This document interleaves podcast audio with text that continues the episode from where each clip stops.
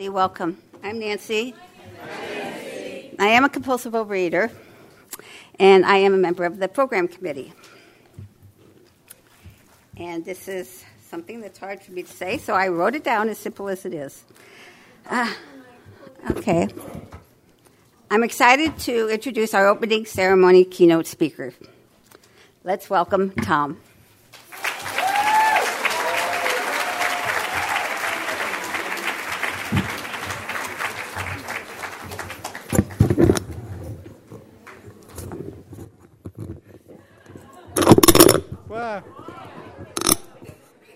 I'm Tom, and I'm a compulsive overeater.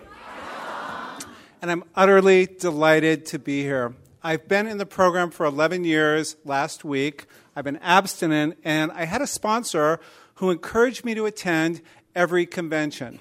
The first one I attended was two weeks after I came into program. And I absolutely love being here because as I look around, I just see so many great faces. I see somebody who I spoke on a panel with the first time I was able to speak. I see a couple who fell in love in the rooms, which is just really beautiful to see. I see the first person I ever called when I needed help at that moment.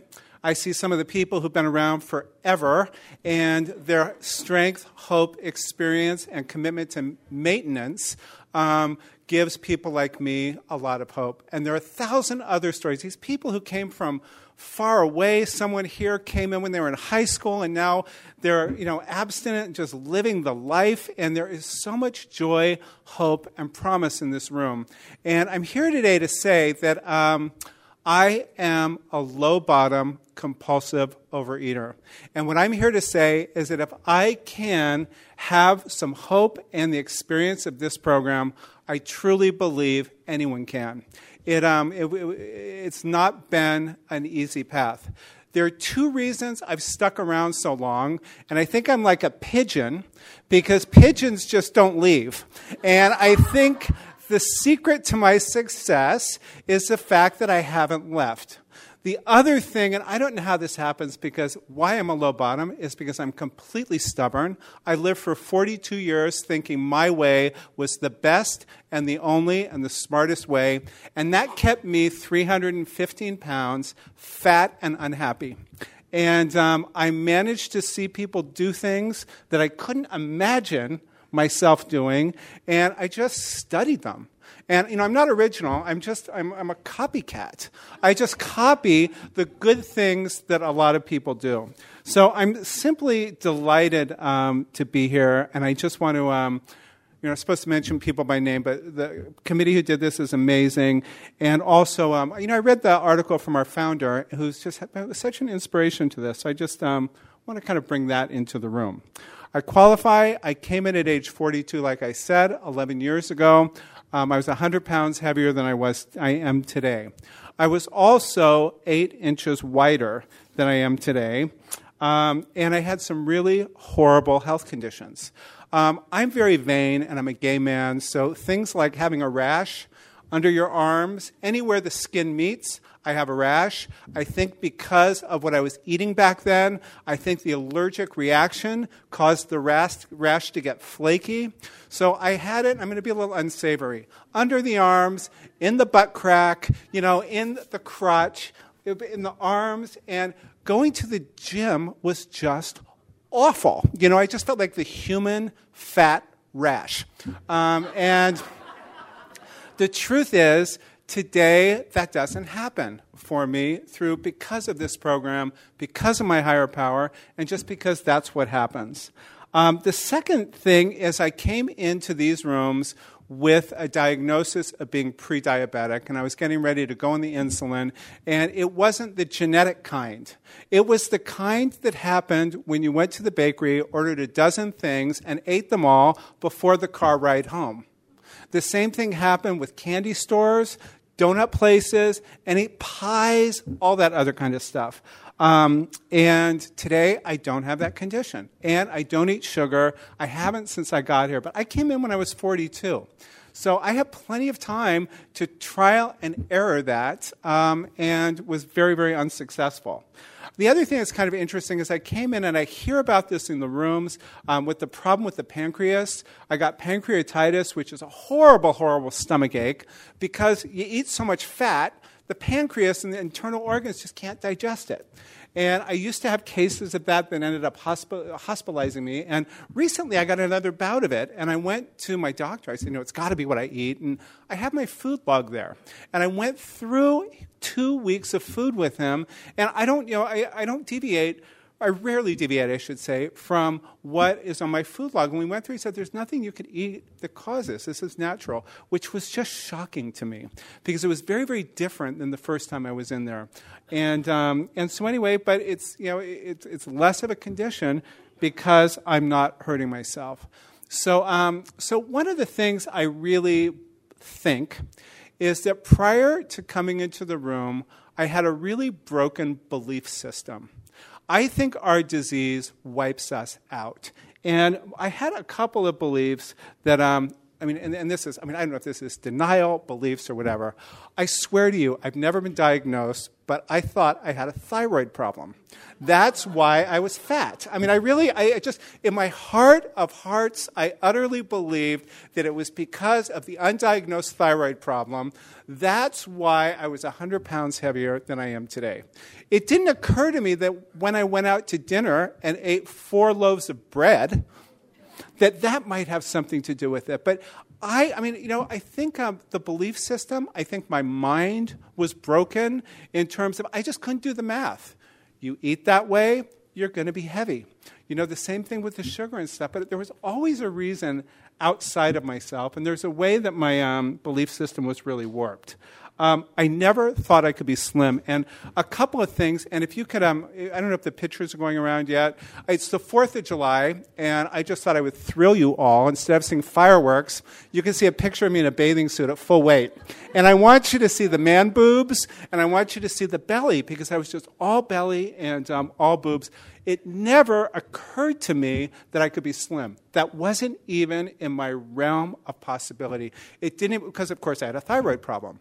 Now, the issue was I just didn't think it was possible. I thought it was for other people. One of the things I think is really important I dressed up tonight because as a heavy set man, you know, someone in the 300 pounds, I could never wear a suit that looked like I didn't sleep in it that's just what happens. They make it with crappy material. Um, you know, there's no contour. There's, there's none of that stuff. I mean, and it just looks like a rumpled up ball, which is completely humiliating.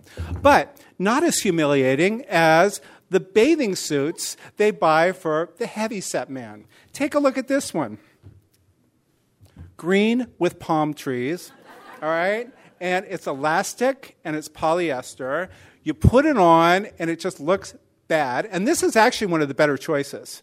You put it on, it looks bad, you get it wet, and it just barely covers the crotch because it just goes down. And if you had a belly, the belly goes out, the bathing suit's down, and you're walking around in a place that is completely. I see some other guys laughing, so I'm guessing I'm not alone in this.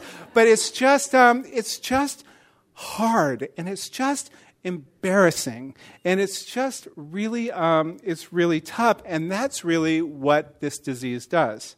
Um, the other thing is i really thought a couple of things. I thought that financial you know uh, finan- I, I, just didn't think i could have things financially like other people have. I just thought you know um, I, I just my beliefs were so limited. I just thought at age 42 there's no way I could ever own real estate, have a decent savings account, or any of that stuff. I just thought that didn't happen. And also, I just didn't think I could have a partnership that was any good. You know, I just thought, well, that was for other people, or, you know, I would think that's for the straights. They can have the relationship. And I don't, you know, but the truth is, I was just wounded, hurt, and I didn't know how to be outside of eating. And the only relief I got was, you know, going home, shutting the door, and eating whatever takeout was on deck that night. And this went on and on and on and on. And our disease is really, um, it's just very, very demoralizing. in, in that way. Um, I felt sad all the time, but you know, I kind of hid that because I just felt like I missed the boat on life. You know, I didn't have a normal sized body in my adult life until I was 43 years old. You know, I was fat in my 20s, fat in my 30s, and fat for two years in my 40s. And it just, um, you know, and you see the other guys who are just slim and they don't think about it. And the other thing is, I was mad. I was just really angry. I remember, um, and, you know, I remember being at the gymnasium, you know, and I, of course, would go to, you know, the, the gay obsessed gym with all the skinny men. And I would, of course, be the fattest one. And the first thing I did was scan the room to see if anyone was fatter than me. And in my imagination, there was no one on the planet fatter than me, no matter who was in front of me. And then I'd see people looking at me, and I'd think, well, that, use a bad word, that skinny bitch is looking at me. That skinny bitch hates fat people. That blah, blah. You know, uh, that's no one else's voice except my poisoned voice. And that's what happens. And that's how this disease has completely hit me. Um, and the other thing is, I just lost hope.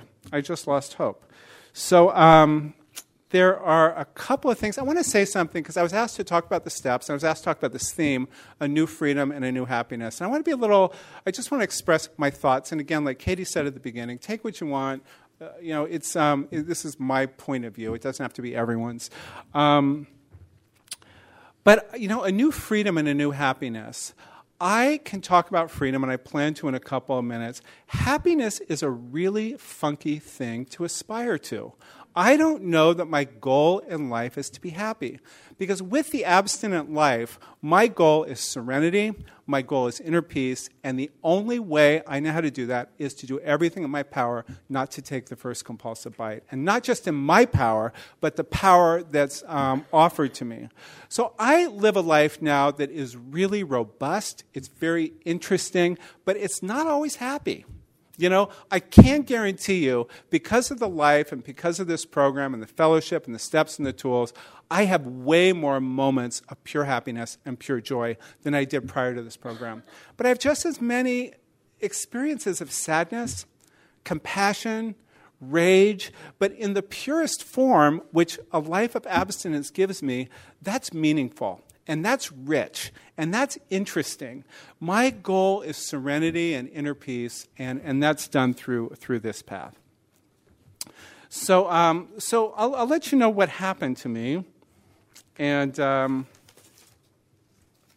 oh God, the part of me is completely controlling is missing a page of my notes. So, um, whoa. Uh, so what happened to me was, um, you know, I lived up to 42 years of making promises to myself every single day. And the promises were something like, all right, for today, and it was before Excel spreadsheets, so I just had big charts, right? And I just, how many glasses of water, how much exercise I do, what I would eat, what I wouldn't eat, all this other kind of stuff. And I did that repeatedly for a really long time.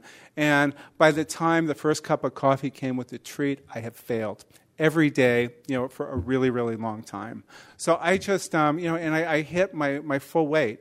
Um, I, th- what happened to me was kind of interesting. What got me into the rooms is um, two things. You know, so selfish. I always just wanted, I wanted someone, I had this idea of partnership, and I always just wanted this partnership where I'd have a really cool person who would do every single thing I wanted them to do. And I really thought, I thought that was it. You know, if I could, you know, you know, little did I know at that time, I'm bringing them on the disease path with me. But, um, you know, but that's a whole different thing. And my higher power delivered. My higher power brought someone into my life named Renee, who's my partner now and is the absolute love of my life. Far different than anything I expected. Now, one thing I can tell you about that is he fell in love with me at full weight. Right? Now, I don't know if he was 100 pounds heavier. Would I be able to do that? I sure hope so. Um, but he fell in love with me at full weight, which, which was actually a very alien experience to me. Because the people I had chosen before were just, just fed into my critical self. So I met someone, and I really knew that my script for how they should be would kill it faster than anything, but I didn't know anything else. But I do know there was some quality of that with him loving me at full weight, I've never experienced. The other thing that happened is um, I was up at Lake Tahoe. I was in between, for those of you who know Lake Tahoe, is between Kings Beach and um, Carnelian Bay. And I was taking my nephew and my sister somewhere at 7 in the morning, driving down the highway, and um, a Caltrans truck was blinded by the light, made a left hand turn, and um, almost killed us. Car spun around three times, just blasted into a tree. It was really scary. My respect and my regard for my life was so limited back then that I just was glad they didn't die. And that was really um, pretty darn telling. I didn't, you know, I, I was last on the three people in the car I really cared about. But I love these people. And so, anyway, I'm staying with them, and I pick on them all these times, these wonderful friends of mine, and they're dainty gay males. They're the skinny hipped ones who are just tiny. And um, I was staying with them that night, and I was really, no, I was like, you know, you got like this.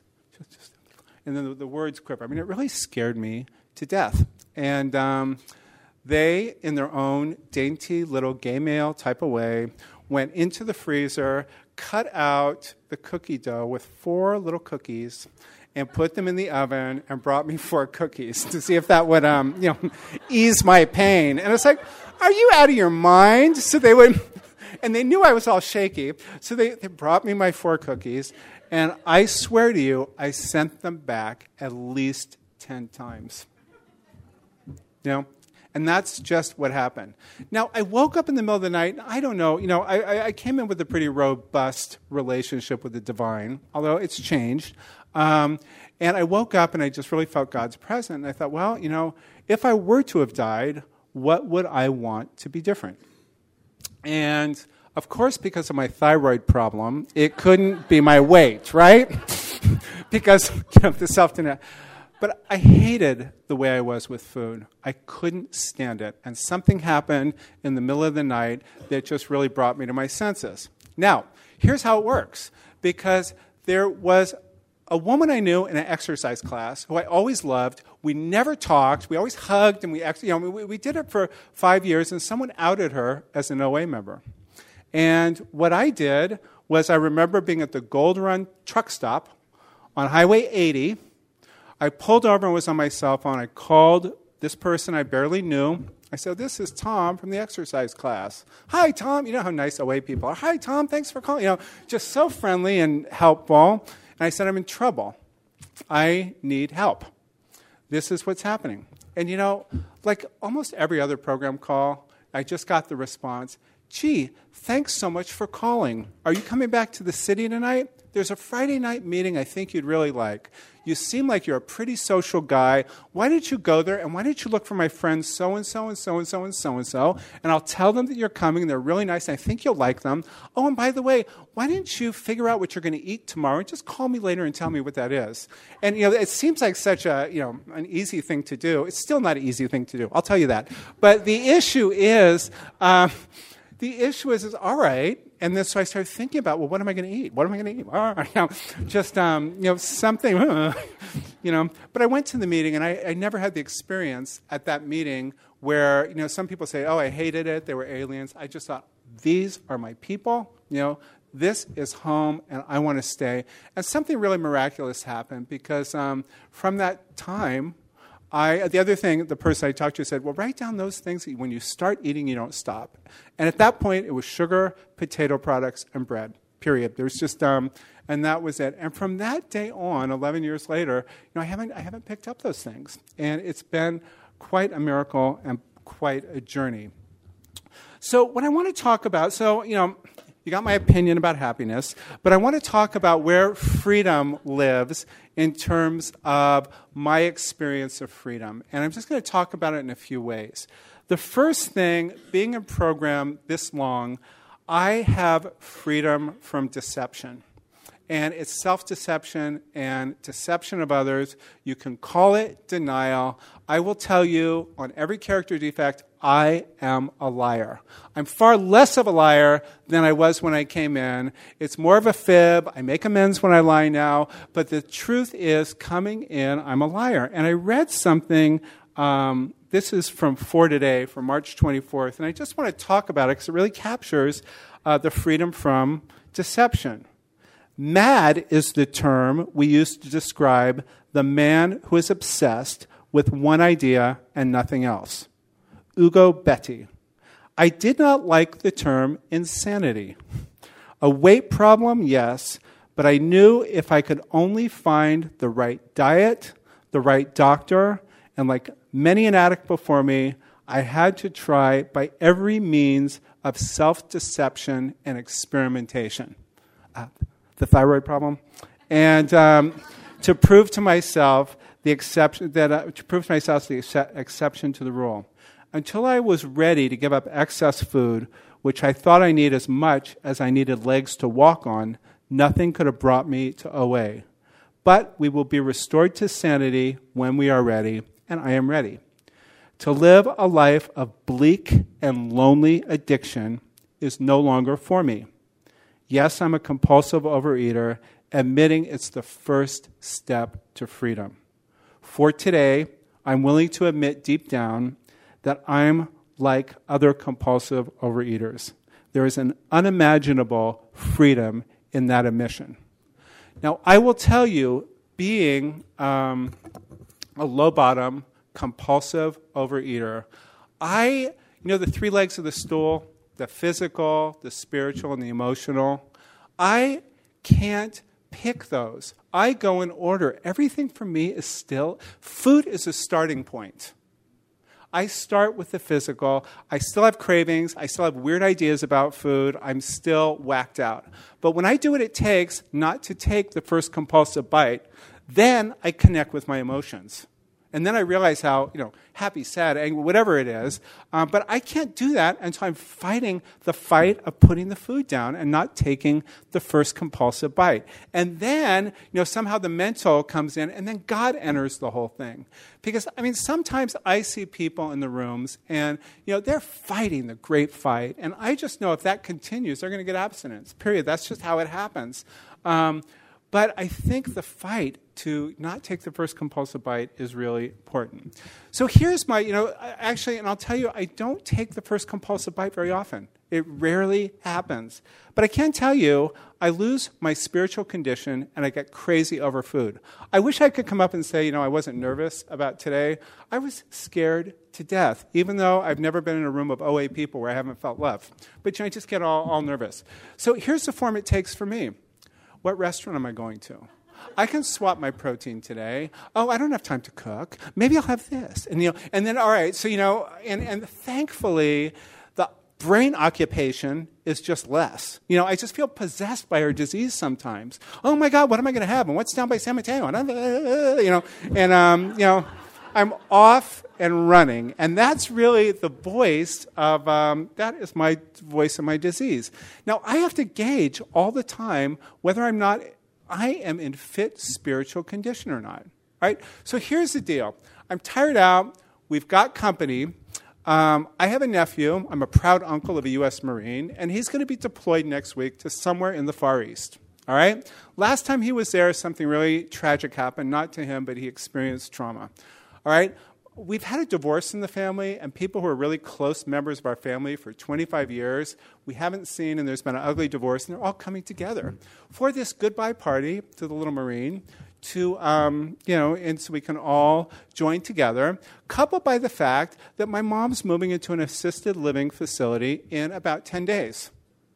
Where do you think my spiritual fitness is? Oh, and not to mention the way my family entertains.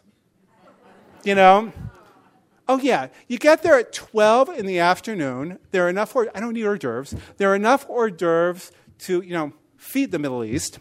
And they're out for three hours. And um, not to mention, there's all this weirdness about, you know, a, a, divorce and the sadness of this young man leaving. And, you know, my old mom just taking care of herself and getting older. I don't know if I can attend that party. I, I honestly don't. My sponsor and I have an agreement that I'm going to wait till tomorrow and decide. If I do, I'm only going for an hour because I can't outfox this disease and I cannot outfox the food. And if I go there and I'm at risk of eating, I'm not going. But I guarantee you I'll find a way to go tell that young man that I love him and put my arms around him and um, accept the fact that he uses homophobic language as a survival skill. But um, I, you know, this is my dilemma. Um, you know, I have all sorts of things. I can't go into a grocery store after 5 o'clock at night. I don't know about the rest of you. I can't do it. The likelihood of me taking the first compulsive bite is just too great. Um, I used to, in the old days, leave home. I mean, this is just the craziness. I would get up in the middle of the night and spend 20 bucks at 7 Eleven on crap, then come back and wonder why I couldn't sleep. Um, it's really tough. You know, one of the things about deception is pretty tricky, and here's just, um, you know, when you do a four step, which I've done several times, I don't know if anyone's done it through the OA book where you answer those 500 questions you think will never end. And then, you know, I've done that a few times, and that forces us not to deceive ourselves. Have you ever heard of animal? I've never heard it. Wait a minute. You know, when I was seven years old, you know, that kind of stuff, and it just forces us to really pull that stuff out of ourselves and just deal with it. And then the fifth step, you tell someone you barely know, oh, guess what? You know, I, um, I, I you know, I, I was one of those oh God, talk about deception. I'm going to tell him myself. I was one of those overweight people who lied about my weight. and I internet dated. And, oh yeah, this gets good, you know? And, um, you know, Today I'm 207 pounds, right? When I was 315 pounds, I told people I was 225. I would get, and I would send a, a picture that was a little deceiving. And I would get on these dates, and people would be completely pissed off. And my response is, oh man, they're fattest. They just don't like fat people. Well, perhaps they didn't like being with a liar.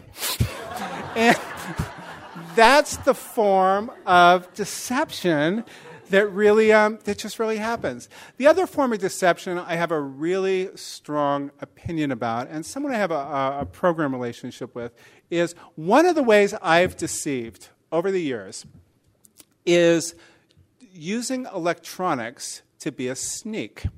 So I have a sponsor. One of my sponsors I called at 8:30 every morning, right? And I knew that person's schedule.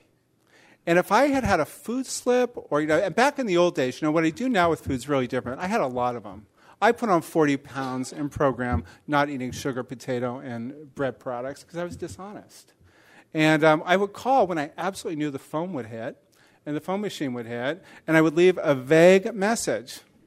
Food was pretty good yesterday, you know, and so, but if we were talking in person, they would know what a big fat liar I was.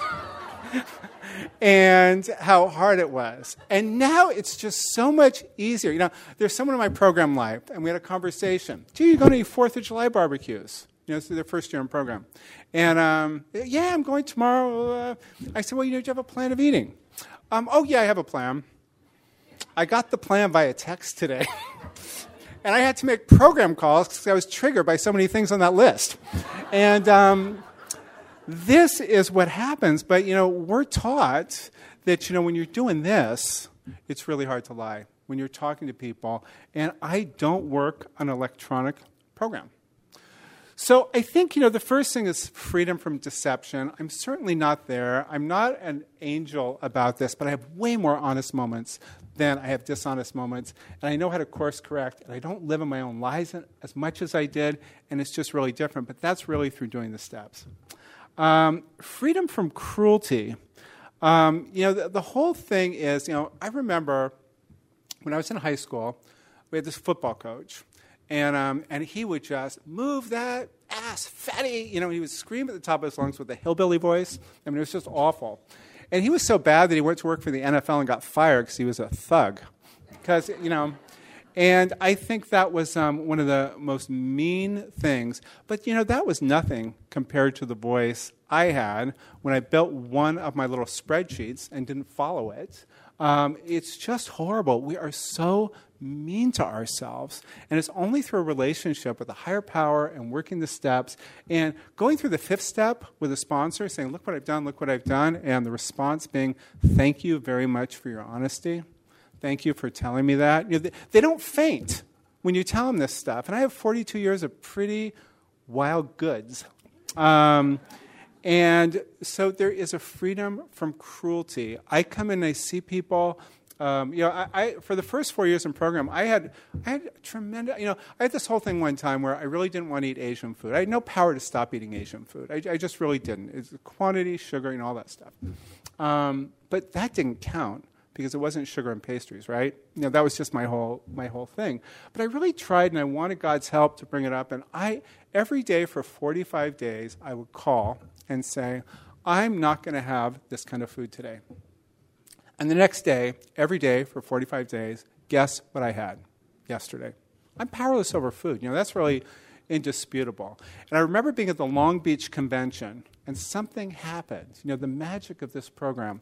Something happened where um, I thought, you know, you get arrogant. What, what's the big deal? I don't think I need Chinese food anymore and it stopped. You know, it is just, um, you know, that's just how it goes. But never in those 45 days did anyone say you're a loser except myself. You know, and no one from this program says that kind of stuff. Everyone just wants to get better, you know, and tell the truth. Um, you know, the, one of the things I get freedom from is freedom from limitation. When I was in the disease, I was so limited in my thinking. This is what a relationship could look like. If I had stuck with that, well, I don't think I'd have a relationship now, but it would just be so uninteresting. Um, I came in with a robust relationship with the higher power. I always had it. But I always thought food was unworthy. I thought you call upon the higher power when there's death, dying, famine, or tragedy. You know, not because food's something you should be able to control, right? As a compulsive overeater, that was one of the most limiting thoughts, and I didn't really use my higher power that well or that way. I just, um, oh yeah, yeah.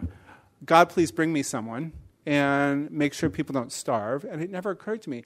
On a daily basis, I ask God for help for this disease. It's so expansive, and I get it all the time. I don't know how many you use God boxes, but I'm telling you, you, know, you write something, God, take this. It's the third step. I can't do this.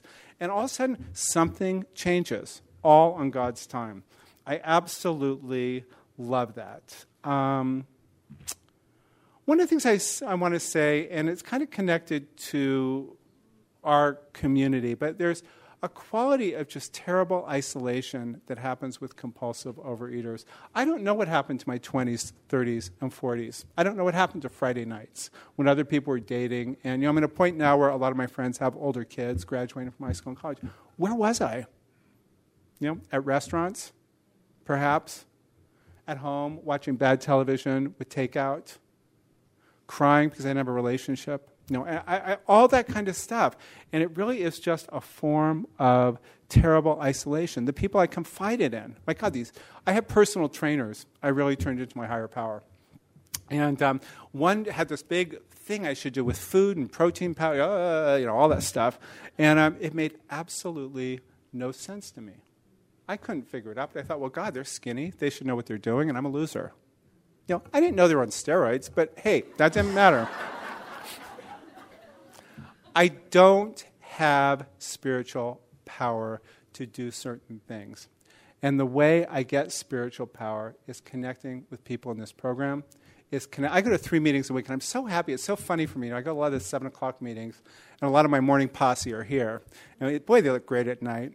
Um, we all come in with bedhead and, you know, all the.